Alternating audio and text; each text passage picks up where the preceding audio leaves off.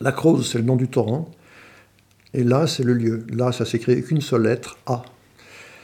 Et auparavant, à ce lieu-là, il y avait une prairie qui était dans la forêt. On la voit plus quasiment. Elle s'est refermée en 3-4 décennies.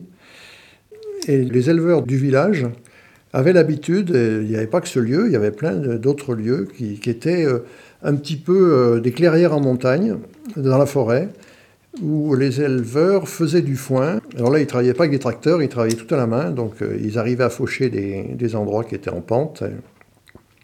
Mais ils avaient repéré que la récolte du foin dans ces endroits-là avait un intérêt pour le soin des bêtes.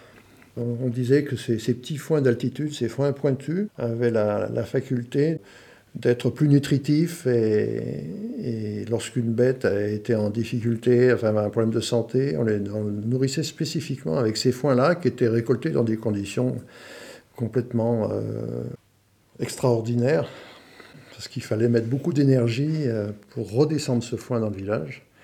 Et ici, il y avait, donc, au lieu de la crosse de là, il y avait une prairie qu'on appelait la prairie de là, où on faisait ce type de récolte de foin. Je suis Bruno Charles, éleveur au sapé, et je m'occupe du groupement pastoral de Limindra Chamchoud.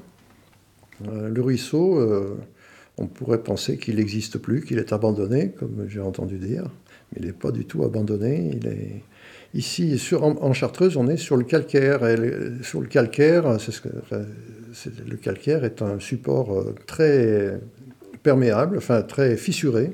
Donc l'eau ne reste pas en surface. Donc beaucoup de ruisseaux que vous croyez euh, peut-être abandonnés ne se le sont pas du tout. Euh, et ils, fonctionnent lorsqu'il y a des précipitations, mais en général, l'eau trouve un chemin souterrain qui passe en dessous du cours d'eau que vous voyez.